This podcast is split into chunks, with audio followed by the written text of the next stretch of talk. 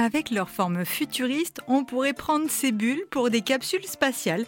Et on ne serait vraiment pas très loin du compte puisque ces dômes sont effectivement destinés à l'espace, mais pas que planter des fruits et des légumes sur la Lune ou sur le sol martien devient de plus en plus concret. Et ce n'est pas le synopsis du prochain Ridley Scott, en référence au film Seul sur Mars, mais bien le projet de la start-up française Interstellar Lab. Et elle est en train de mettre au point, en partenariat avec la NASA et le CNES, des biopodes. Selon la fondatrice de cette start-up, on peut faire pousser de tout dans l'espace.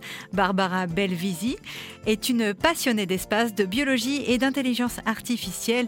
Le but d'Interstellar Lab était donc de créer des biopodes capables de faire pousser des plantes dans le désert, le désert étant ce qui se rapproche au mieux des conditions lunaires et martiennes, le but étant de pouvoir envoyer ces biopodes en compagnie des astronautes de la mission Artemis et de les rendre un peu plus autonomes pour la nourriture d'ici 2027. Sauf que la start-up n'a pas envie d'attendre pour montrer ce dont ces biopodes sont capables. Et c'est pour cette raison qu'ils vont être testés sur Terre dans un premier temps afin de faire pousser des fruits et des légumes là où les terres sont les plus arides et les cultures quasi impossibles. Le principe est de recréer sous cette serre un climat qui est totalement différent du lieu où la sphère est donc installée. À l'intérieur, les plantes sont elles-mêmes installées sur 55 mètres carrés et dans les bacs, pas de terre, seulement des racines qui sont arrosées par pulvérisation d'eau et de nutriments, le tout étant hermétiquement fermé, le système fonctionne donc en autonomie.